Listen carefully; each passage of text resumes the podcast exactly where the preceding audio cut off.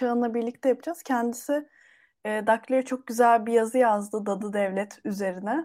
Biz de aslında o yazdığı yazının üzerine konuşmak için bu akşam birlikteyiz. Hoş geldin Çağan. Merhaba Aybüke, hoş bulduk. İzleyicilerimize yayını beğenmelerini ve paylaşmalarını da e, rica edeceğim. Aynı zamanda bu yayından daha fazlası için sitede Çağ'ın yazısında okumalarını tavsiye ediyorum. Şimdi Çağ'ın Nanny State Index nedir tam olarak? Yani Türkçesi adı devlet olarak çevirebileceğimiz. Ee, şimdi aslında bunun e, hani teknik background'u e, Birleşik Krallık merkezli bir think tank var. E, European Institute of Economic Affairs e, adı altında. Ve bu e, IEA dediğimiz think tank aslında Birleşik Krallık merkezli olup tüm dünyada tüketim ekonomisi ve aslında yaşam tarzı ekonomisine dair raporlar üreten, e, düşünceler bu konuda e, gündeme getiren bir kuruluş. E, buradan Christopher Snowden isminde bir yaşam tarzı ekonomisti yanlış hatırlamıyorsam 2013 senesinde e, bir soru soruyor. Yani aslında soru ve motivasyon şu. Yani ben dünyanın daha doğrusu Avrupa'nın herhangi bir ülkesine gittiğim zaman devlet benim günlük yaşam tarzı pratiklerime ne kadar karışır? Yani bir işte bir bira içmeme, bir ne bileyim bir paket sigara içmeme, bir vape e, içmeme, bir e-sigara içmeme, bir hatta bir yani hamburger yememe, bir bir Red Bull içmeme ne kadar karışır sorusunu soruyor. Ve tüm bunlar üzerine aslında 30 Avrupa ülkesini bir endekse toplayıp aslında bu 30 ülke arasından hangisinde devlet daha dadı? Dadıdan kastımız aslında neni? Yani kastımız şu hani nasıl bir dadı mesela işte bir küçük bir çocuğa işte onu yeme aman onu yapma işte bu sana gitmez bu sana yakışmaz diye şöyle parmak sallar ya. Yani devletler ne kadar vatandaşlarına dadı gibi yaklaşıyor ve ne kadar aslında diğer taraftan da vatandaşlarını özgür bireyler olarak serbest bırakıyor. Onların kendi e, gelecekleri, kendi hayatları hakkında karar vermelerine olanak tanıyor. Aslında en geniş ifadesi ya devlet endeksi bu sorunun cevabını arayan 30 Avrupa ülkesi arasında bu soruyu karşılaştırma şekilde cevaplandırmaya çalışan bir endeks. Nihayetinde devlet dadı mı yoksa devlet daha özgür bir e, varlık mı şeklinde bir soruya yanıt vermeye çalışıyor. Şimdi bu endeks anladığım kadarıyla daha çok günlük tüketime odaklı bir endeks değil mi? Yani genel olarak e, vatandaşın e, günlük hayattaki tüketimine dair. Şimdi yazıda sen şundan bahsetmiştin. Siz de özgürlük araştırmaları olarak Türkiye'yi bu indeksin içine sokmaya e, çabalamıştınız. Hatta sokmuştun, soktuğunuzda yazmıştın. Biraz bu süreci de anlatabilir misin? Tabii şimdi aslında bizim neredeyse iki, iki buçuk senedir sürdürdüğümüz bir proje var Özgürlük Açma Derneği'nde. Devletin Alkol Politikalarını İzleyen Platformu e, isminde ve proje aslında e, Türkiye'de olduğu kadar Avrupa'da e, liberaller, özgürlükçüler tarafından da büyük bir hayranlıkla seyrediliyor. Çünkü gerçekten de Avrupa'da Türkiye'de olduğu gibi ölçüsüz bir tüketim politikasıyla karşı karşıya kalan bir e, halk, bir popülasyon yok neredeyse ve Türkiye'deki alkol politikaları bu konuda çok gerçekten şey, e, yani sui generis bir örnek çünkü bu kadar az tüketim oranına sahip bir ülkede bu kadar ağır regülasyonların olduğu görülmüş, e, tecrübe edilmiş bir durum değil. Bu nedenle aslında bizim devletin alkol politikalarını izlem platformunda yaptığımız çalışmalar e, büyük bir ilgiyle karşılanıyor ve tüm bu aslında nanny state e, çatı kavramında ciddi bir sütununu oluşturuyor. Ve bundan dolayı işte e, IEA ile e, konuşup anlaşıp daha doğrusu Christopher'la e, konuşup anlaşıp bu endekse Türkiye'nin dahil olması gerek e, dahil olmasının iyi olacağı konusunda bir takım görüşmeler yaptık tabii Türkiye'nin hani Avrupa ülkesi olup olmadığı burada ciddi bir e, soru işareti. Yani şey açısından değil yani tamamen coğrafik veya politik açıdan değil. Fakat endeksi de açıp baktığımızda ülkelerin standartlarıyla diğer 29 ülkenin standartları Türkiye'nin standartlarının çok farklı olduğunu görüyoruz. Örneğin mesela e, endekste e-sigaralar vergilendirme yani vergiler üzerinden e, puanlanıyor. Mesela ne kadar fazla e-sigara vergisi varsa o kadar daha fazla puan alıyorsunuz. Türkiye'de e-sigaralar yasal değil. İşte e, alkol vergileri konusunda Türkiye'nin pozisyonu ulaşılmaz bir derecede ve hatta alkol tüketimine yönelik de bir şey yok. E, sütun yok. Yani aslında Türkiye'nin standartları gerçekten de biraz endeksin çok çok çok üzerinde kalıyor. Fakat bu demek değil ki Türkiye'nin dadı devletliği ölçülemez. ölçülebilir. Sadece Avrupa temelli bir endekste en baştan gireceğini biz az çok hissedebiliyorduk. Yani birinci olarak gireceğini az çok sezebiliyorduk. Hiç bu hesaplamalara vesaire falan girmeden. Ee, gel gelelim sağ olsunlar tekliflerimizi kabul ettiler. Daha doğrusu biz onların tekliflerini kabul ettik. Ve Türkiye'yi bu e, endekse e, dahil ettik. Bununla beraber biz ne gördük? E, bizim burada aslında tecrübe ettiğimiz yaşam tarzı, yaşam tarzı ekonomisi gerçekten zor bir e, pratik. Yani Avrupa ülkeleri kıyaslandığı zaman çok daha katı, çok daha e, yediğimize içtiğimize karışmayı kendinde hak gören bir devlet e, mekanizmasıyla biz burada karşı karşıyayız ve bu tabii ki e, hem vatandaşın günlük hayatına hem de Türkiye'nin ekonomisine işte bu yaşam tarzı ekonomisi üst başında konuştuğumuz yansıyor ve sonunda da tabii ki iyi bir senaryo çıkmıyor karşımıza. Şimdi Türkiye'nin en üst sıralarda girdiğini söylemiştin. Türkiye'nin bir altındaki ülkeler hangileri hatırlıyor musun sen? Listeye baktığında. Evet. E, Türkiye'nin hemen altında Norveç olması lazım. Bir İskandinav ülkesi ve aslında Norveç'in de e, olayı Türkiye olmadan önceki eski birinci olması. E, Norveç gerçekten de yaşam tarzı ekonomisi bakımından zorlu bir ülke. Özellikle e, yani endeksin dört temel sütunu var. Bunlar işte alkol, e, e-sigara, tütün ürünleri yani geleneksel sigara ve fast food diyebileceğimiz ve her birisine de gerçekten en ağır regülasyonları özellikle alkolde ve tütün ürünleri ve e-sigarada en ağır regülasyonları yapan ülkelerden bir tanesi Norveç. Genel olarak İskandinav ülkelerinde böyle bir e, trend olduğunu görüyoruz. Özellikle alkolü regüle etme konusunda ve e-sigarayı regüle etme konusunda. E, tabii tüm bunlar aslında dediğim gibi yani biraz standartizasyon meselesi. Yani e-sigarayı regüle etmek var, yasaklamak var. Türkiye bu bakımdan e, birinciliği gerçekten farklı bir bilincik yani farklı bilinci olduğunu ifade etmek gerekebilir. Bu da tabii en başı en basit haliyle e, politikaların gerekçesini bize sorgulatıyor. Çünkü Norveç'in alkol e, sütununda çok ileride olduğunu, ondan bir e, önceki diğer ülkelerle belki işte kıta ülkeleriyle, ne bileyim Orta Avrupa ülkeleriyle çok farklı bir e, onun da liderliği var. Ama bunun bir sebebi var. Yani Norveç gerçekten de alkolizmle ciddi sorunlar yaşayan bir ülke. Yani vatandaşları gerçekten de e, alkol tüketiminden e, çok ciddi bireysel sağlık sorunlarıyla karşı karşıya kalan bir ülke ve bunun baş, önüne geçmek için bir takım regülasyonlar yapmasını anlayabiliriz. Ama Türkiye'de yıllık kişi başı saf alkol tüketimi ortalaması Avrupa sonuncusuyken yani Türkiye objektif olarak alkol tüketmiyor olan alkol tüketmeyen bir ülkeyken alkol üstünde dahi Norveç'in önünde olması anlaşılabilir bir şey değil. Yani e, ve aslında bir de şunu ifade etmek istiyorum burada biraz daha ilerlemeden. Şimdi hep vergilerden konuşuyoruz. Aslında buradaki en önemli meselelerden bir tanesi de fiyatların erişilebilirliği. Türkiye'de çok fazla vergi var. Norveç'te de çok fazla vergi var ama Türkiye'nin tüm aslında o e, ekonomik işte girdilerin çıktılarına baktığımız zaman bu vergilerle gündeme gelen fiyatlar erişilebilir de değil Türkiye'de. Fakat Norveç'in e, refah seviyesini işte ekonomik refahına baktığımız zaman çok vergi olmasına karşın o alkollü içki sizin için erişilebilir hale gelebilir veya Norveç'ten almıyor insanlar işte iniyor atıyorum Danimarka'dan alıyor. Böyle imkanlar da gündeme gelebilir. Türkiye için bu da söz konusu değil. Yani tamamen aslında bir e, ketempere durumu var. Tamamen bir e, çıkmaz sokak var Türkiye'de bu tüm bu politikalar için. Bu da tabii kendini endeksin eski birincisiyle kıyasladığımızda bile net bir şekilde gösteriyor. Evet ya bir de sen aslında önemli bir yere de değindin. Şimdi Türkiye'de ulaşılamaz fiyatlar olması da aslında kaçak alkole ve beraberinde getirdiği işte hayat hayati tehlikeleri de getiriyor. Bunları da siz devletin alkol politikalarında çokça belirtmişsiniz. De mesela Çağın ben şunu merak ediyorum. Mesela alkoldeki yüksek e, vergiyi ben hep işte devlete bir gelir kapısı olarak gördüğümde mesela elektronik sigaralara bir türlü anlam veremiyorum. Neden hala e, legalize olmadığı, satışları yok. Hani yüksek bir vergiyle de iyi bir kazanç kapısı olabilirdi. Sen e, bunun legal olacağını öngörüyor musun yoksa bu süreç daha devam eder mi?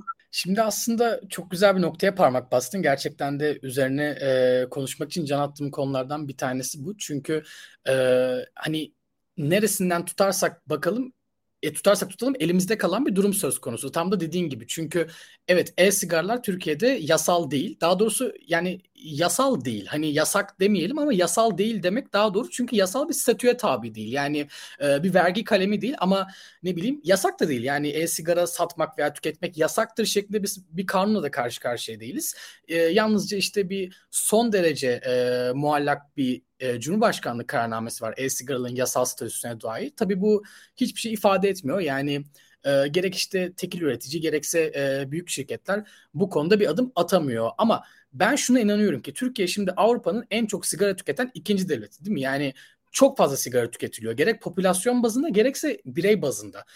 Tüm bunlara karşın daha az zararlı bir alternatife bu kadar kulak tıkamayı ben makul ve anlaşılabilir bir politik olarak görmüyorum. Ve bu nedenle aslında gelmek istediğim nokta da şu. Yani Türkiye'de e-sigaranın hala yasak olmasının tek sebebi bu konuda karar alıcıların yeteri kadar bilgilendirilmiyor olması veya yanlış bilgilendiriliyor olması. İşte bu konuda gerçekten de e, sahte bilgi, işte ya, yanlış bilgi yaymaktan çıkar elde eden e, çıkar grupları var Türkiye'de. Bunu biliyoruz ama bunun tabii detaylarına girmeye gerek yok. Fakat böyle bir gerçek var. Ama ortada bir de bir realite var ve realite de aslında daha zararlı bir alternatifin Türkiye'de hiçbir yasal statüye tabi olmaması. Ve bu aslında tamamen şey yani bireysel özgürlükleri ve bireysel sağlığa ilişkin bir argüman. Bunun diğer tarafında kamu maliyesine ilişkin de inanılmaz bir argüman var senin bahsettiğin.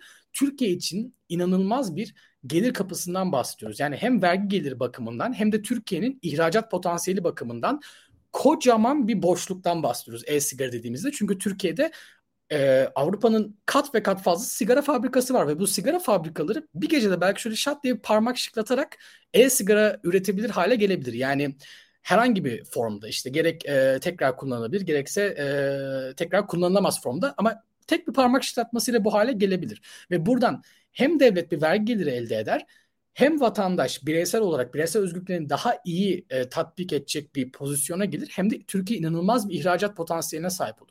Ve tüm bunların aslında Türkiye'de hala gündem olmamasının ben e, bilgisizliğe bağlıyorum. Yani yeteri kadar bilgilendirilmiyor olmaya veya yanlış bilgilendiriyor olmaya bağlıyorum. İşte endekse de aslında yansıyan nokta bu. Yani e-sigaranın yasak olduğu e, nadir e, ülkelerden bir tanesi. Yani e-sigaranın tüm formlarda yasak olduğu en azından nadir ülkelerden bir tanesi. E-sigaranın yasak olduğu diğer ülkeler, vape'in daha doğrusu yasak olduğu diğer ülkeler diğer e, zarar azaltma cihazlarını ön plana çıkartıyor. Örneğin İsveç'te e, e-sigara bir entity olarak, bir varlık olarak tüketilmesi e, şey, teşvik edilmiyor fakat onlar da sinüsleri teşvik ediyorlar bir diğer e, zarar azaltma e, cihazı olan ve tüm bunlarla ne yapıyorlar aslında geleneksel sigara tüketiminin önüne geçmeye çalışıyorlar.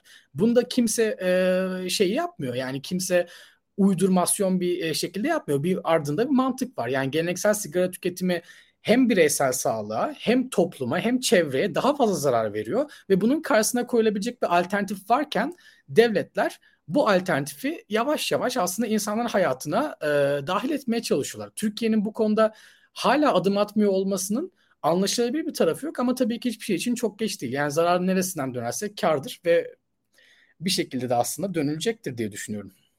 Ya bir de Çağın kamuoyunda da bilinmiyor elektronik sigaranın bir tık daha hani, e, normal sigaralara göre daha az zararlı olması gibi şeyler. Mesela bunlar hiç konuşulmuyor kamuoyunda yeni bir konu aslında birazcık daha gündeme getirilebilirse ben bir fark yaratacağını düşünüyorum. Bir de mesela İsveç örneğinde e, ben İsveç'e gittiğimde görmüştüm mesela sinüslerin fiyatı e, paranın e, çok değerli olmasına rağmen çok ulaşılabilir bir fiyattı. Yani markette bile e, kasa yanında alabildiğim falan hatırlıyorum ben. Evet yani ya sinüsler gerçekten bir e, İsveç mucizesi. Yani bunun hani başka bir e, izahı yok. Çünkü gerçekten de İsveç tüm ülke genelinde sigara tüketimini daha doğrusu dumanlı sigara tüketimi yani buna vape'i de dahil ediyorlar yüzde beşe indirmiş durumdalar. Ve tüm bunları yapmak gerçekten de zor değil. Yani işte akılcı bir kamu politikası bu akılcı kamu politikasını uygulayabilecek akıllı e, politik ajanlar, akıllı e, siyasi aktörler daha doğrusu en nihayetinde e, daha özgür bir toplum ve daha sağlıklı bir toplum gündeme geliyor. Yani bu çok zor bir denklem değil ve dünyada örnekleri olan, dünyanın iyi gelişmiş ülkelerinde örnekleri olan bir denklem. Ve Türkiye için de aslında e, dediğin noktaya kesinlikle katılıyorum. Yani kamuoyunda tartışıldığı eksen çok yanlış bu meselenin. Yani e, bir kere e-sigara ismi zaten çok yanlış. Yani işte sanki normal bir sigara varmış bir de işte bunu e, dijitalize etmişiz aynısıymış gibi. Hayır yani aslında çok esansiyel farkları olan iki üründen bahsediyoruz. Yani bir tanesinde yanmış tütün solurken diğerinde nikotin buharı soluyoruz. Yani bunun aslında aynı olacağını tahayyül etmek bile aslında çok güç geliyor. Fakat işte dediğin gibi yani kamuoyunda bu çok tabu bir konu olduğu için sanki Türkiye'de hiç sigara içilmiyormuş da hiç kimse e, işte e, sigaranın sesini bilmiyormuş gibi işte televizyonlarda yasak olduğu ne bileyim işte e, konuşulurken işte fotoğraflarda gösterilmeyen bir ürün olduğu için e, tartışılması da güç geliyor. Halbuki hayatın bir gerçeği yani Türkiye Avrupa'nın en çok sigara tüketen ikinci ülkesi derken ben e, bir yerden uydurmuyorum. Yani bu hakikat. E, böyle bir hakikat varken bu gerçekle savaşmak, bu gerçeği daha e, daha en azından e, anla, yani daha iyi karşı, karşılaşılabilir bir hale getirmek neden bu kadar güç insanlar için veya kamu politikası yapabilir yap, yapıcılar için gerçekten anlamıyorum doğrusu. Bir de e, senin e, yazında belirttiğin grafiklere de e, en son olarak bakalım istiyorum. Şimdi öncelikle bir grafik 1'e bakalım. Onu senle bir yorumlamak istiyorum. Çok da güzel grafiklerdi. Şimdi life expectancy.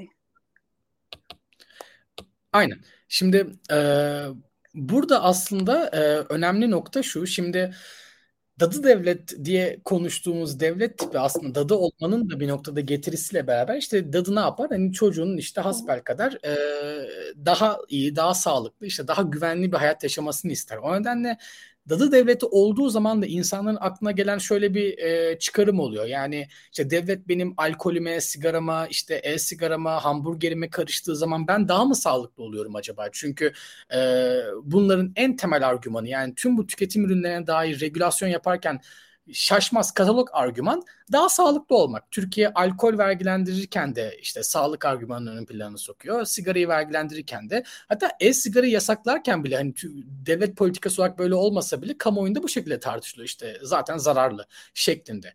O zaman şu, şu soruyu sormak gerekiyor. Yani en fazla dadı devlet olan ülke yani sigarayı, alkolü, e-sigarayı en fazla yasaklayan, en fazla regüle eden devlet en sağlıklı devlet mi? Bu soruyu sorduğumuzda da e, veriler bize diyor ki hayır e, Dadı Devlet skoruyla yani e, işte X eksenindeki Nanny, Nanny State Index Score dediği Dadı Devlet skoruyla life expectancy yani yaşam bek ortalama yaşam beklentisi arasında hiçbir korelasyon yok. Yani bu veri aslında sıfır korelasyon verisi. Hiçbir bağlantı yok. Daha çok dadı devlet olan bir e, ülke daha az yaşıyor olabilir daha az da devlet skoruna sahip olan bir ülke daha fazla yaşıyor olabilir. Yani sıfır korelasyon verisi aslında ve bu da şu anlama geliyor. Yani devletin işte alkolüme, sigarama, e-sigarama karışması halkı daha sağlıklı bir halk, halk haline getirmiyor. Bir, arada bir ilişki yok. Yani bu ilişkisizlik aslında bu politikaların ne kadar saçma, ne kadar anlamsız olduğunun en temel göstergelerinden bir tanesi. Evet, şimdi ikinci grafiğe geçelim. Bu birinci grafik gerçekten iyi, yani şey olarak da önemliydi. Ee, bu devlet politikalarının işe yarayıp yaramadığına dair de güzel bir grafikti bu. Kesinlikle. Şimdi ikinciye geçelim. Burada da yine medyanın ee, Bu da aslında e, bir korelasyon grafiği diğerinin aksine. Yani diğeri sıfır korelasyon grafiğiken burada çok apaçık bir ilişki görüyoruz. Neyle? Ee, ortalama yaşam beklentisiyle e, medyan gelirle, ortalama gelirle. Yani şunu demek istiyor aslında veriler bize. Şimdi dadı devlet skoru yani daha çok dalı devlet olmak bir ülkeyi daha sağlık, daha uzun ömürlü hale getirmiyor. Fakat daha e, ekonomik olarak daha fazla refaha sahip olmak, daha fazla medyan gelire sahip olmak, daha iyi bir ekonomiye sahip olmak bir ülkeyi daha çok yaşar. Yani ortalama yaşam e, ortalama yaşam ömrü daha yüksek bir hale getiriyor. Bu demek oluyor ki aslında eğer bir devlet daha sağlıklı bir toplum, daha uzun ömürlü bir toplum, işte ortalama yaşam beklentisinin daha fazla olduğu bir toplum istiyorsa dadı devlet politikaları izlemesinin bu konuda ona göstereceği hiçbir yol yok. Yani daha fazla dadı devlet politikası izle veya daha az dadı devlet politikası izle. Yani aslında alkol daha fazla vergilendir, sigarayı daha az vergilendir vesaire vesaire gibi günlük yaşam tarzı pratiklerine dair argümanlar sunmanın hiçbir katkısı yok. Buna karşın devletin ekonomik olarak daha müreffeh, daha e, ortalama geliri daha yüksek bir devlet olmasının o devletin ortalama yaşam beklentisine bir katkısı var. Demek oluyor ki devlet daha sağlıklı olmak istiyorsa daha iyi bir ekonomiye sahip olması gerekir. Ve zamanını aslında işte yok vape yasaklayarak, buradan gelecek vergi gelirini hiçe sayarak, buradan gelecek ihracat potansiyelini hiçe sayarak işte e, alkolü %300 e, oranlarında vergilendirip buradan vergi kaybına ve kara borsaya yol açarak yapmamalı. Buna karşın optimal seviyelerde işte kamu maliyesini gözeterek ama hak ve özgürlükleri de aynı şekilde gözeterek, bireysel sağlığı göstererek ama bireysel sorumluluğu da aynı şekilde gözeterek bir politika izlemesi gerekiyor. En nihayetinde ne kadar ekonomik olarak, finansal olarak müreffeh toplum o kadar aslında sağlıklı ve uzun ömürlü toplum diyor veriler bize. Evet yani bu e, bu grafikte oldukça önemliydi aslında sağlık için e, en önemli şey belki de bir gelir. Yasakların bir çözüm olmadığını da görüyoruz. E, çok teşekkür ederim. Güzel bir yayın oldu. Senin de eklemek istediğin bir şey var mı? Valla ben teşekkür ederim. Yani e, hem e, bu fırsat hem de bu yayın için gerçekten de Türkiye'de e, konuşulması gereken şeyler bunlar. Yani tabu olmaktan bir an önce çıkıp işte gerek alkol vergilerinin gerek e-sigara yasaklarının ne kadar aslında e, biz bunlar hakkında konuşursak, bunlar hakkında e, rahatsızlığımızı dile getirirsek e, bu kadar e, bunlara dair aslında politika yapımı, politika yapım penceresi o kadar daha makul bir seviyeye gelecektir. En nihayetinde ne kadar tabu da olsa konular bir realite var, bir bilimsel gerçeklik var ve bu bilimsel gerçekliği konuşmakta e, yanlış olmasa gerek. Çok teşekkür ederim Can. Tüm izleyicilerimize yayınımızı beğenmeyi ve paylaşmalarını rica ediyorum. Herkese iyi akşamlar. İyi akşamlar.